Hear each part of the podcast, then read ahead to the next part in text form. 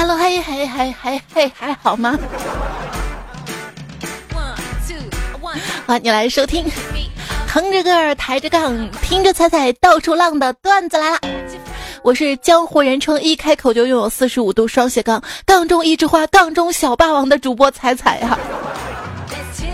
昨天不是母亲节嘛，我的公众图文推送发了一条视频，说世界各地的语言当中，妈妈都是通用的，都是这一个音妈妈。然后我就多加了一句，不对呀。我们这儿古代都喊的是娘，结果一个段友在底下留言回复说：“彩彩是杠精，鉴定完毕。”此刻我深深的检讨了一下，我发现我确实挺杠的。就比如说跟哥们儿聊天嘛，我说：“请问晚上有空吗？”他说：“咱俩说话还用个请字儿，多生分呐！”我非要杠一下，我说：“我本来想说请你吃饭，你不让请就算了。”哥们儿说：“请，但我刚才什么都没说过。”我决定了，以后锻炼身体就在网上抬杠。俗话说得好，杠精千千万，微博评论占一半。但是很多网上的这个杠精附体是不怀好意的啊。那如何对付杠精呢？对付杠精的办法，哎，今晚吃鱼吧，好不好？我看你挺会挑刺儿的。今晚你下厨吧，好不好？我看你挺会添油加醋的，去工地打工吧，好不好？我看你挺会抬杠的。杠界定律，就指杠精们只要想杠，没有他们杠不出的角度。成年人社交里有一条，就能说我不知道，就别说我怎么知道，这太伤害友谊了。世界上百分之五十的矛盾都来自于不会好好说话。我今天买了个比较昂贵的机械键盘，毕竟我是一个键盘侠。你会发现很多难以理解或者令人反感的事情，都可以归结为：大家快来欣赏我呀！要博出众啊！这个杠精的杠字儿跟我想红的这个红字儿长得很像，是不是？那作为一个普通人，怎样才可以体验到指点江山的快感呢？首先得先买一张中国地图嘛，然后你才好指点它，对不对？此前呢，还有个更古老的物种叫喷子，呃，不是那个吃鸡里面那把枪那个喷子，有喷人啊。这个喷子的病根在于表达欲过于旺盛，但是倾听跟理解能力为零，所以说就不要搭理他们了。跟喷子讲道理是没有用的。一个朋友形容他的室友，嗯，他吧。虽然讲话挺难听的，但是人不坏，对我也挺好的。我就打断他，我说不是的，没有什么说话难听但心地善良的好人，他们就是欺软怕硬。你看他敢对导师冷嘲热讽吗？他不敢，他只敢语言暴力你们，发泄他的恨意。说话难听就是坏，像小孩子的残忍，年轻人的刻薄，他们对世界的恨都是发自内心的。你可爱的人吧，偶尔讨厌一下还是很可爱；这讨厌的人偶尔可爱一下，会比原来更讨厌。当有人惹你生气的时候，你不妨深吸一口气，从十开始倒数，十、九、八、七，数到七，就一拳打向他的咽喉，他肯定会想不到的。你骂我可以，你不要骂我家人。好的。你个孤儿！学霸骂人跟学渣骂人的区别，学渣会说：“王小明，你个白痴二蛋，我要诅咒你活不过十岁。”学霸骂人呢是王小明，姓王，名小明，字白痴，法号二蛋，现已卒，享年十岁。有人说了，我在试卷上骂老师，我牛不牛？我说我去，你你就准备等着请家长吧，哈哈。你以为我傻呀？我又没写我名字。可是你有没有想过，别人都写名字了呀？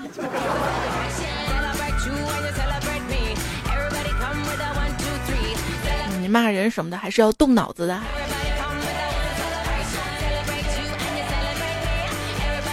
说某小学五年级教室一个女生突然凄惨的哭，同学愕然，老师也奇怪，这个女生父亲可是一个大人物，不可能有人欺负她呀？难道是家暴？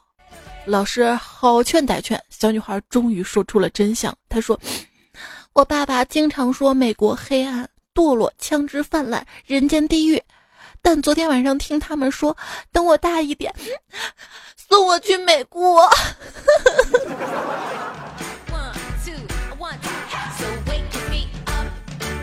在电梯里看到一个广告，开头的内容是一个小孩说：“妈妈每天去补习班，我好累。”我心想，这应该是一个呼吁给学生减负的公益广告。可谁知道后面的广告词是：某某教育公司以优惠的价格提供巴拉巴拉的家教服务。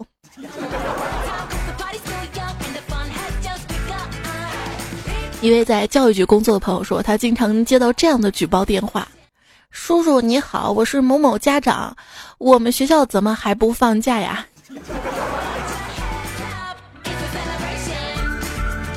高一的语文课堂上，正好学到了李白的《蜀道难》，语文老师就抽背嘛，抽到了班长，班长背到“尔来四万八千岁，不与秦塞通人烟”，就忘词了。老师就提醒他嘛，就说：“西当西当。”接着振奋人心的事情发生了，班长就这么坐下了。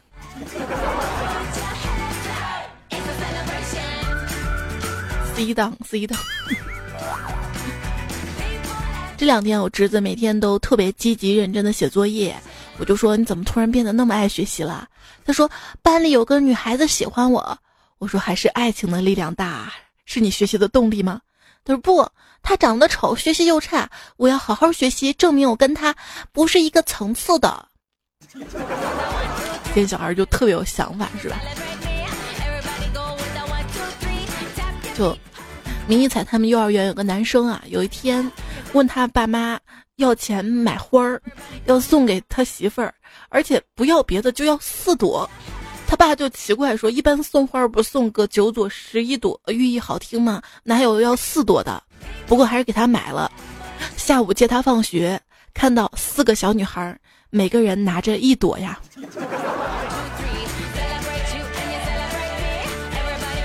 那我给闺女买的衣服、鞋子上那个小装饰，经常会掉，你知道吗？今天给她穿了一件新裙子，到幼儿园之后时间还早，就爬窗户看她。一个小女生就跟我闺女说：“你你裙子上的宝石好漂亮呀！” 其实就是不值钱的塑料珠子，好漂亮啊！你能给我一个吗？闺女二话不说，直接咔抠掉一个给她。那小姑娘也不含糊，坐地上把自己凉鞋上的小水钻抠掉一个给了我闺女。接他回家路上，我就说：“宝贝儿，你看你的小脸真嫩啊，我一掐能掐出水来。”然后他说：“妈妈，我也能。”说着擤了擤鼻涕。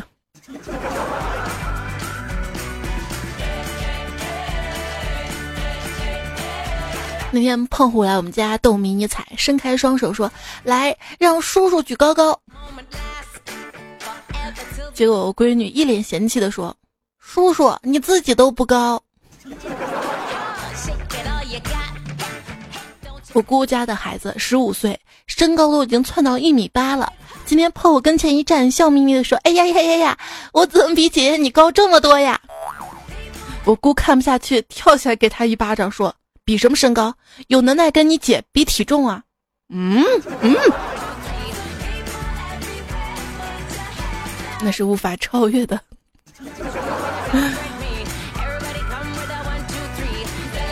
有一天啊，一个小男孩坐在妈妈腿上，妈妈说：“宝宝乖，妈妈撑不住你了，你太重了。”结果小男孩说：“嗯，那那爸爸怎么就撑得住啊？”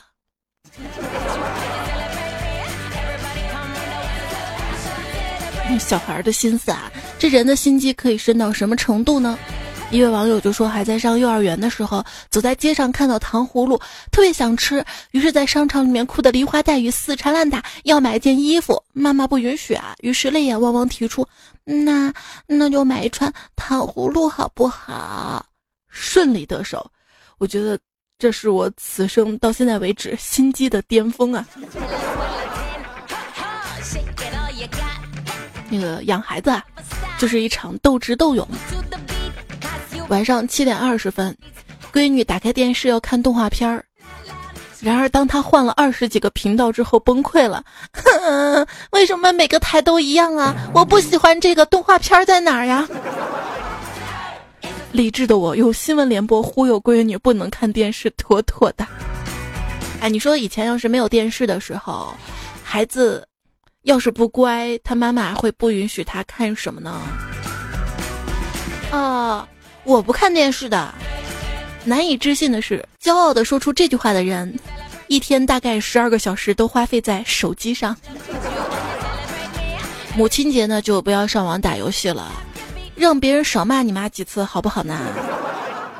母亲节我给我妈打电话，喂妈，家里还好吗？你钱够花吗？啊，挺好的，钱也够，可是我不够，你打点给我啊。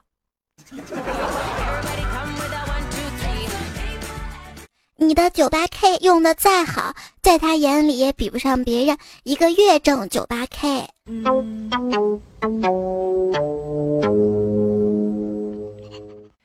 你有多爱我？月亮代表我的心。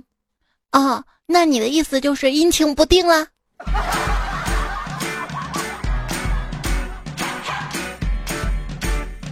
遇到杠精女友也是没有办法了啊。有天，坤哥正在上班，他女朋友来找他，正好赶上了午饭时间。女朋友就问他要不要吃点什么。坤哥心里想的是不用了，能看到你就很开心，我都感觉不到饿了。结果一张嘴说成了不用了，我一看到你就饱了。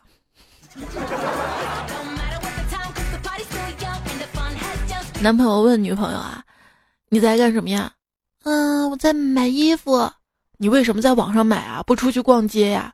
我懒得出门。那你为什么买衣服呀？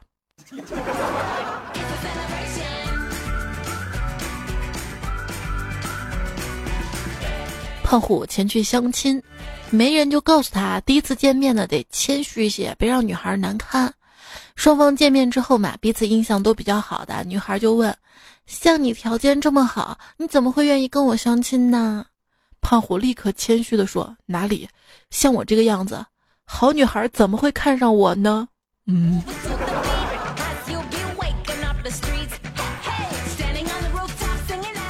队友浪去无痕的留言说：“几年前相亲一个妹子，约了一起去吃烤肉，期间相谈甚欢。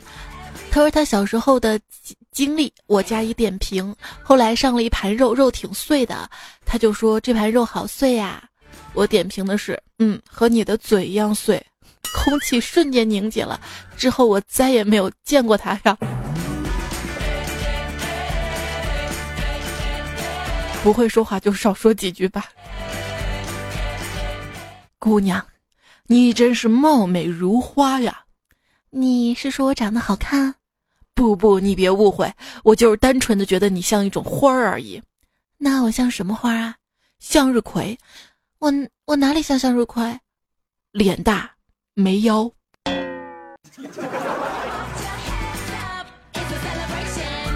刚才嘛，我想挪一盆很重的花儿，挪了之后发现不好看，想恢复成原来的样子，第一反应是找 Ctrl 加 Z 键。不是没救了。还有一位朋友说。我是物流部的，过了年，客户打电话过来查询节前的货物什么时候到，因为过年这几天浑浑噩噩的，我也搞不清楚订单的内容，就顺口问了一句：“你是什么东西？” 然后我就被投诉了。我有些人真的太不会说话了，你知道吗？就我带着孩子在小区里走，然后一个一个一个老阿姨，然后他就问我，他说。哇，这你闺女吧？你闺女好漂亮啊！她爸爸一定很帅吧？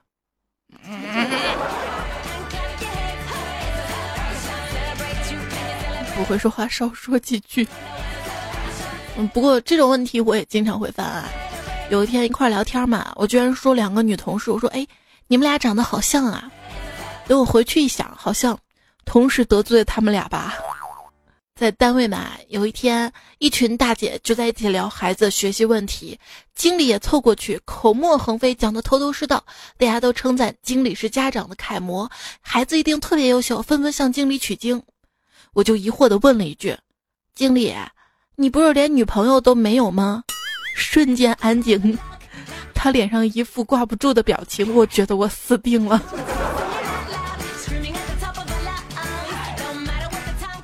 就有天刷朋友圈嘛，看到一个同事放了一张他爷爷的黑白照片，写着“爷爷一路走好”，我深深被这种孝心所感动，然后在下面轻轻点了个赞。后来发现光一个赞表达不出我的心情嘛，要有点礼貌，多说几句吧。然后就评论写下“好样的”。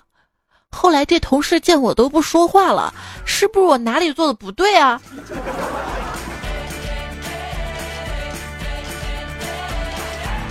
在医院躺着挂吊瓶，被病友调侃：“你看，本来就胖，一输液就更肥了。”刚好护士查房凑热闹，不嫌事大，悠悠来了句：“嗯，你就像注水肉。”呃，你们欺负我这样的老实人，真的好吗？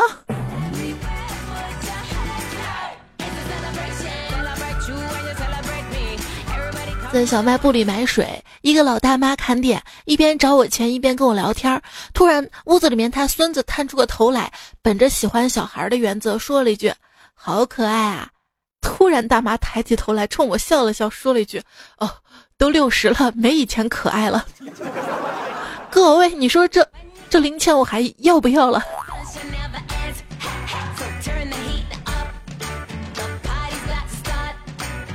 有些人啊，跟他聊天儿，就觉得他特别不走心。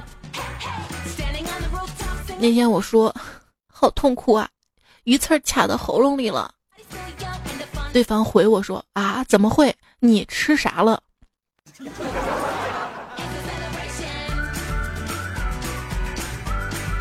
这聊天真的能看出一个人的情商啊！就昨天嘛，跟我闺女给家里养的花浇水。突然，闺女就朝我身上一直泼水啊！我说：“孩子，你不能这样对着人喷啊！”他说：“嗯，花儿越喷水越好看。妈妈，你跟花儿一样，喷一下也会更好看的。”天哪！你还有什么气？是不是？就我爸偷着喝酒，我妈特别生气。晚上吃饭的时候，我奶奶看着我妈说。这年轻就是好啊，连生气都这么好看哇！这家里还有什么矛盾啊？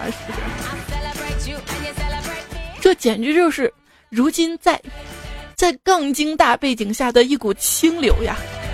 真羡慕那些喜怒无常的人，你们还能时不时洗一下。洗一下好啊，因为洗洗更健康。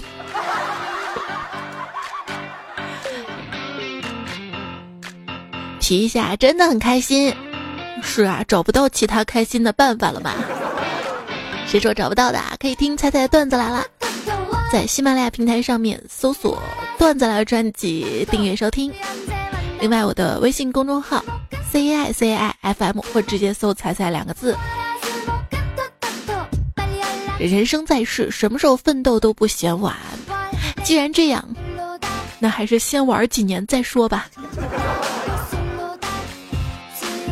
一位朋友说呢，他为了不与社会脱节，即使不上班，也隔三差五的投简历面试，应聘上了再婉拒啊，这样一来就知道自己还有用的嘛。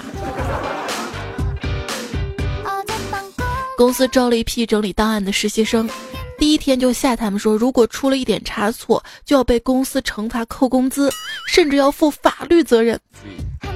然后第二天，啊，全部都不来了。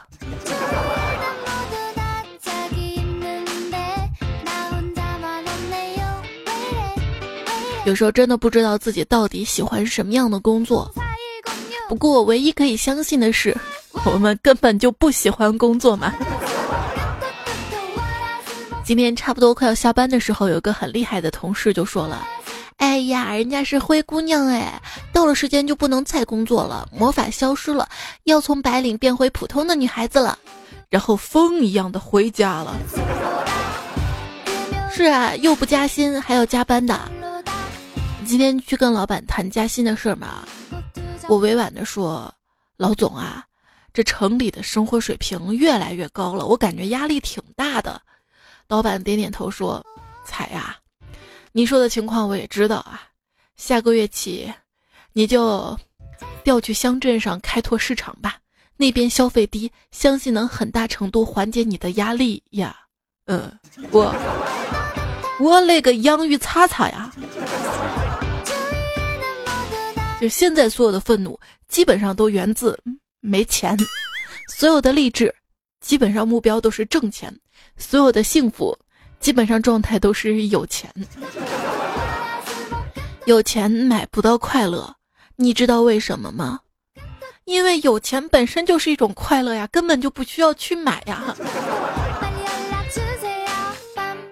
想想在家从早到晚数钱的那种快乐，钱是一种安全感。但是你你不能数别人的钱，就是我借给你的钱呀，你什么时候还呐？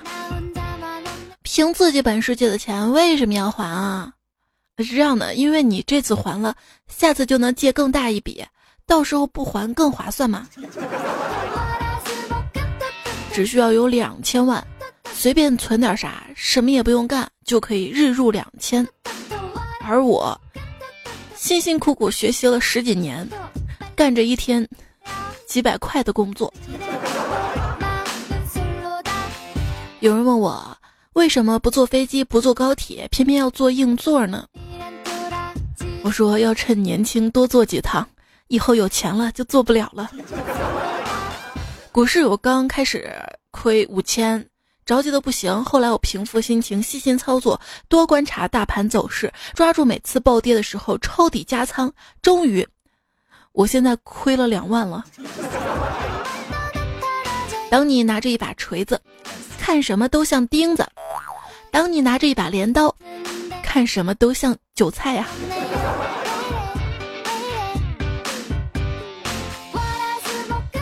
那做什么到底能赚钱呢？想到了一个赚钱的办法，开许愿池连锁，应该可以的吧？手机边见你，如果有什么赚钱的新技能啊，也欢迎你通过微信公众号对话框或者是节目评论告诉我，我们近期会做一期。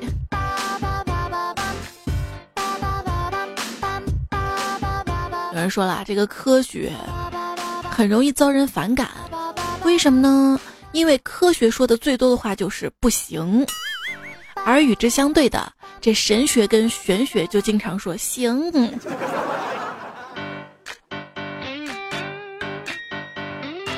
也经常跟自己说你行的哈，一种激励。我身边有人看完了《复联三》之后进入了颓废低落的状态，甚至连正经事儿都不想干了。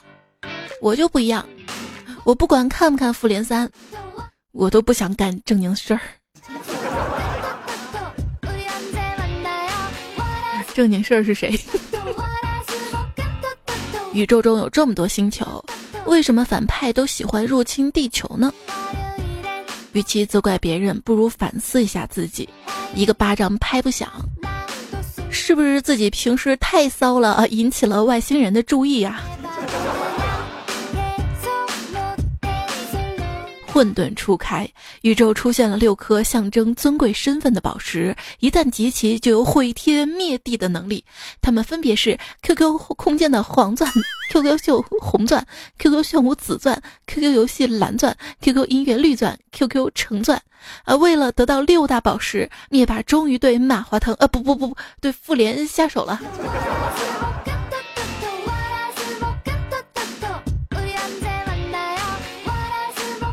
看复联怎么能避免心碎呢？那就是要选对偶像，他理性执着，为宇宙的寄生问题操碎了心。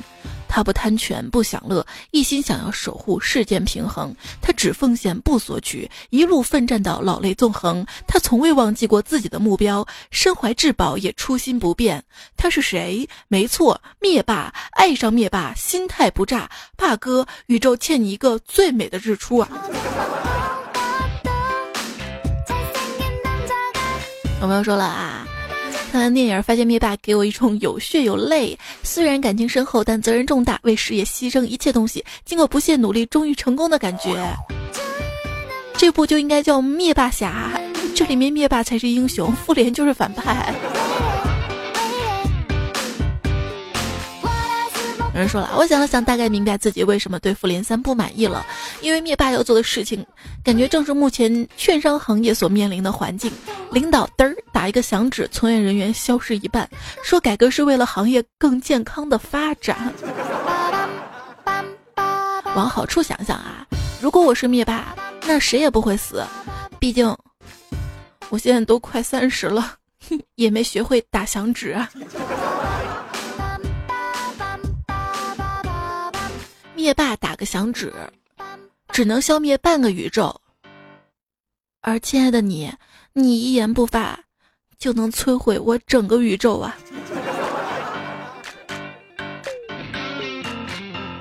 据悉，在二零二一年上映的《复联四》中，很多星球的街道都挂上了一些让人警醒灭霸的标语。我特地挑选了几个供大家提前欣赏一下哈，不是剧透。生了一胎就住手，灭霸跟你交朋友；生完一胎生二胎，灭霸来把你求拆。该结扎时就结扎，灭霸听了笑哈哈。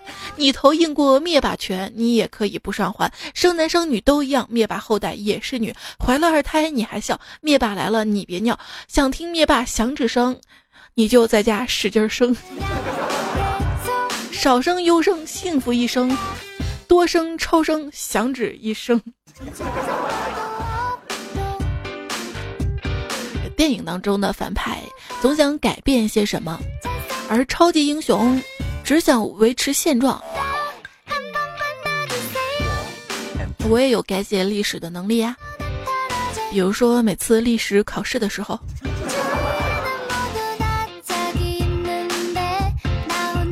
等人类找到永生的办法的时候，地球就得了癌症，因为癌细胞无法消灭，并且不停的繁殖呀。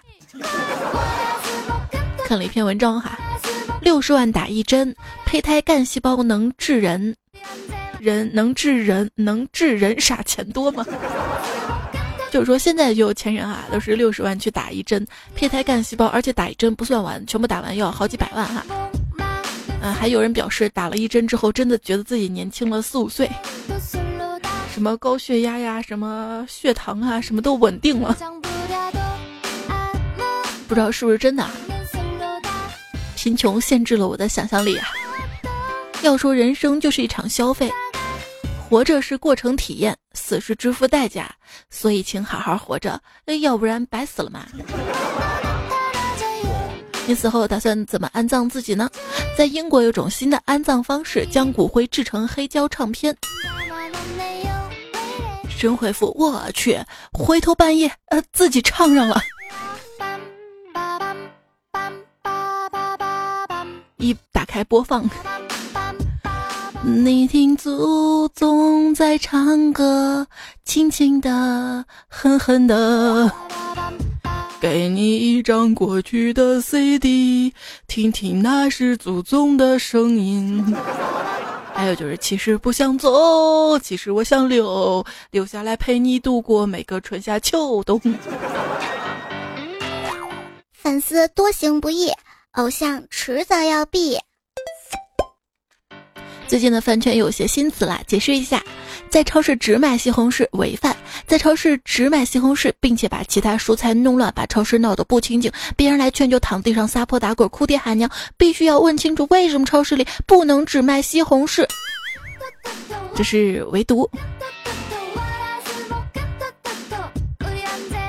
同理可证。全超市的蔬菜各要一点，团粉，啥也不买就看看，白嫖。西红柿跟鸡蛋一起真好吃，CP 饭。你对西红柿跟鸡蛋的爱不一样，一定是更爱鸡蛋。西红柿违反对 CP 饭的控诉。为什么只卖西红柿？是不是不喜欢黄瓜？杠精啊！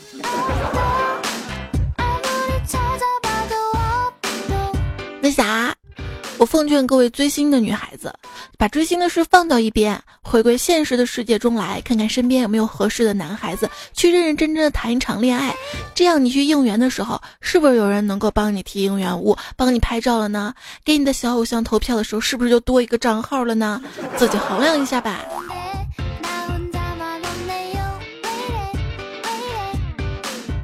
哎，我建议学习的 APP 跟微博合作。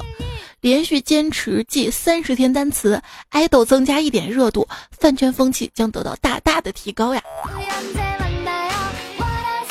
啊，说 A P P 嘛，之前下载了一个教人做饭的 A P P，竟然也要用地理位置，这是不是有病嘛？啊，你要我地理位置想干啥呀？我饭做的不好，你还要派人来打我吗？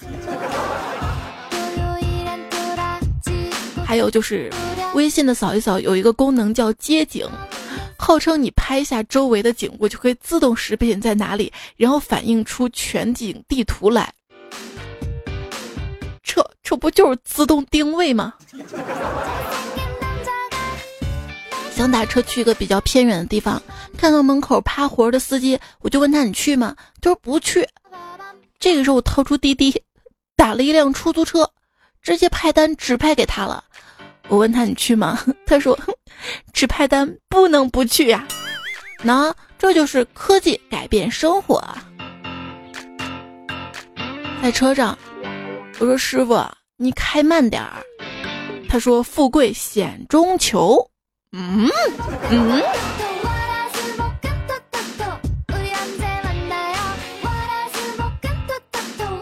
有一朋友说，我新下载了微博，里面居然还存着一二年跟一三年跟他几句简短的聊天记录。有时候真的得感谢数据库这个东西，虽然它手握着你的隐私，但是也为那份过去存在提供了证明。那时的树荫跟路过的小店早就变了，只有聊天记录的时间线永远停在毫无忧愁的岁月里。哎，有时候你的记忆会跟别人不同。比如说，你清楚的记得小时候的落水是冬天，大家纷纷说是夏天。又比如说，你记得某件事情明明发生过，某句话你分明说过，但所有人都不记得了。其实你们谁都没有错，记忆没有发生错乱，只是时空有一些偏差。你突兀的来到了平行时空，当然会跟原来的有所不同。老王与邻居家老婆躺在同一张床上，苦口婆心的对她丈夫说道。在我原本的时空里，我就是她丈夫。老王神情严肃，一本正经，然后醋。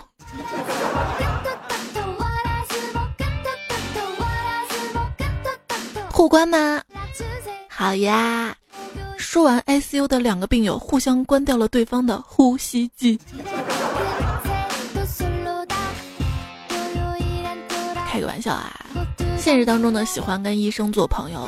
他们随口说的一些料就够我想好半天的啦，比如说绝大多数的植物人的护理者都是母亲，配偶通常宁愿放弃治疗，为父母养老送终的孩子通常是不在家里最受宠的那个，然后父母还会说什么，哎呀他忙，他工作很忙，他很辛苦的，让他忙去，是不是这样的？如果女生来做宫外孕，那一定要第一时间抓住送她来的那个男人，不要让他跑了。否则没有人垫医药费呀。上期节目留言，彩虹旗说：“如果我是医生，就把仇人的嗅觉移植到他自己的菊花旁边，让他一辈子闻自己的菊花儿。”我对于某些人来说，这个味道其实还挺好闻的。布谷鸟说。好害怕星期日啊！是谁发明的星期日？为什么不说星期七呀？天哪，每晚都运动，女朋友却说知道星期日为什么叫星期日吗？然后踩呀我的腰啊，我的腰啊！就男神问我下个星期日你有空吗？各位这什么意思呀？本专的企鹅说，以前上大学上网，网吧在高架下的一个地下室，通宵到凌晨。小强都是在桌子上的承重墙柱子上往上爬，超级艰苦的日子。不是很多大学都有电教室嘛，叫什么电子阅览室什么的。最近一个记者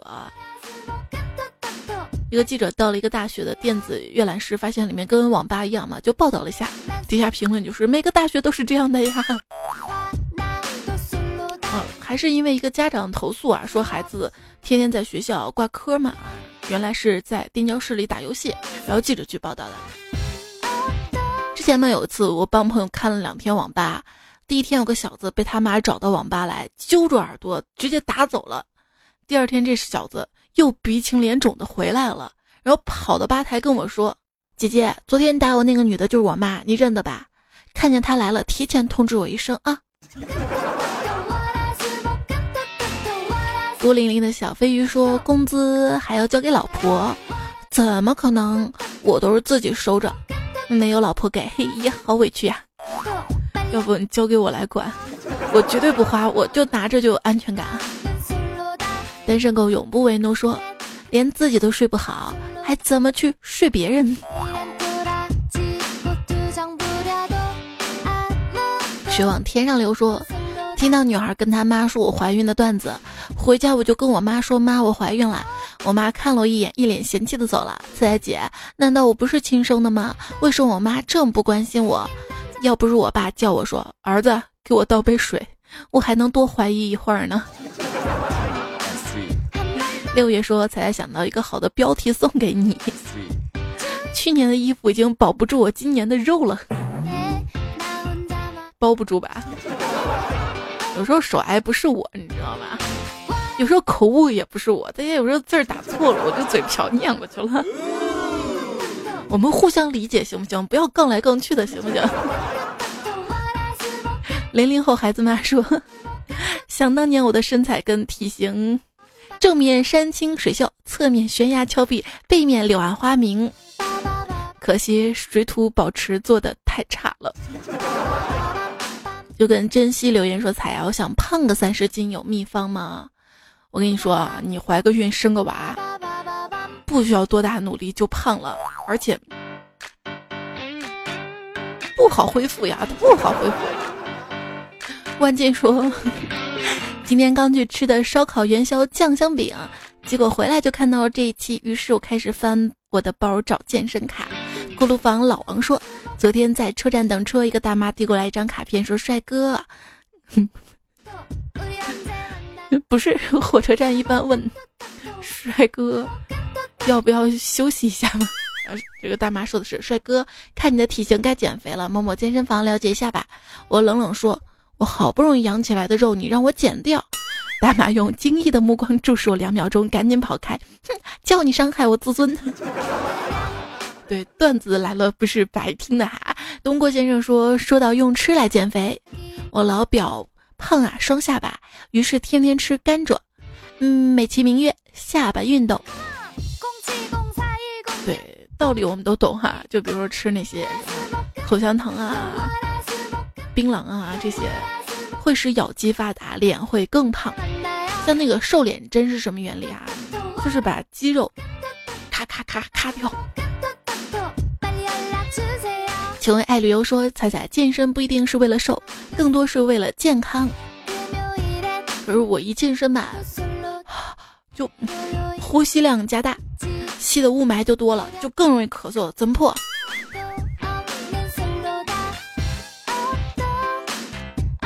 对了，好久没见我朋友了，我就问，哎，最近他怎么样了？答曰，他他圆寂了，出什么事儿了？就是脸越来越圆，人越来越寂寞，圆寂。为什么我想到的是我们家楼下的圆寂肉夹馍？我是不是没救了？我只想你爱我。说抬杠需要两个人，一个人抬不起来，太重了，是不是？据说杠精的生活里充满了激情与质疑，即使再完美道理，都会产生那么一丝一毫的怀疑，也可以把杠精。叫成怀疑论者，如你说说话是门艺术，嘴下留情不亚于手下留情啊。多奇说，有时候觉得评论更好看，比如说明人不说暗话，明珠不装暗逼。我野猪佩奇把话撂在这儿，我出去吃口猪食，回来没有二十个赞，我就我就拱死在座的各位，注意是拱死你们。好啦，安娜。接下来的神评论就交给你们啦，记得在这期节目的评论区留言。今天节目就告一段落了，明天周二的糗事播报我们再会啦，晚安。大头大头，下雨不愁，人家有伞。Thank you.